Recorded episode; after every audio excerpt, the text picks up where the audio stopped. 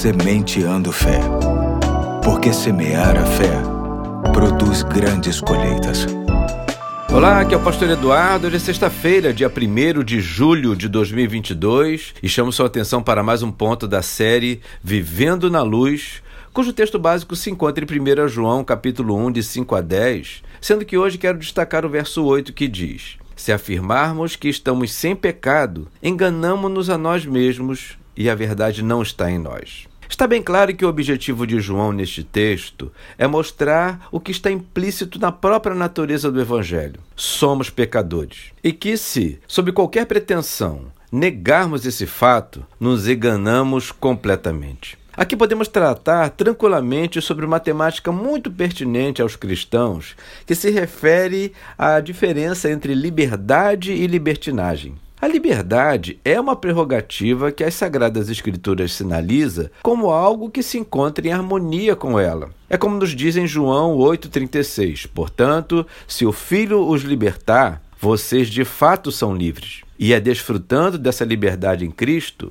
que, por livre opção, nos submetemos ao seu senhorio. Não somos livres para fazermos o que quisermos, mas para usarmos da liberdade com responsabilidade e é consciente desta responsabilidade que entendemos o quanto somos falhos e, consequentemente, pecadores. Quem vive baseado numa liberdade sem responsabilidade, que é o que se chama de libertinagem, acredita que tudo é lícito, que tudo convém, que vale tudo, que nada é proibido. Quem caminha assim nessa vida jamais vai se achar pecador, mesmo porque nada é pecado. Quem vive como se nada fosse pecado, mesmo sem ter esta noção, infelizmente vive numa mentira. Uma mentira que pode até afetar as pessoas ao redor, mas que certamente afeta a si mesmo. Aqui encontramos o que mais empobrece a nossa alma. Nada pior do que viver numa ilusão, do que viver baseado em valores e princípios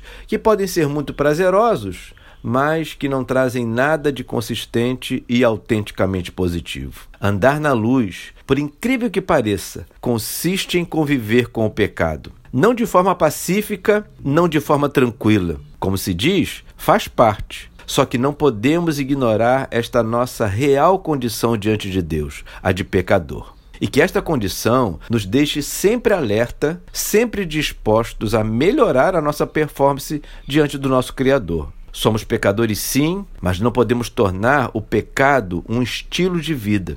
Isso é andar na luz, isso é viver na luz. Hoje fico por aqui e até amanhã, se Deus quiser.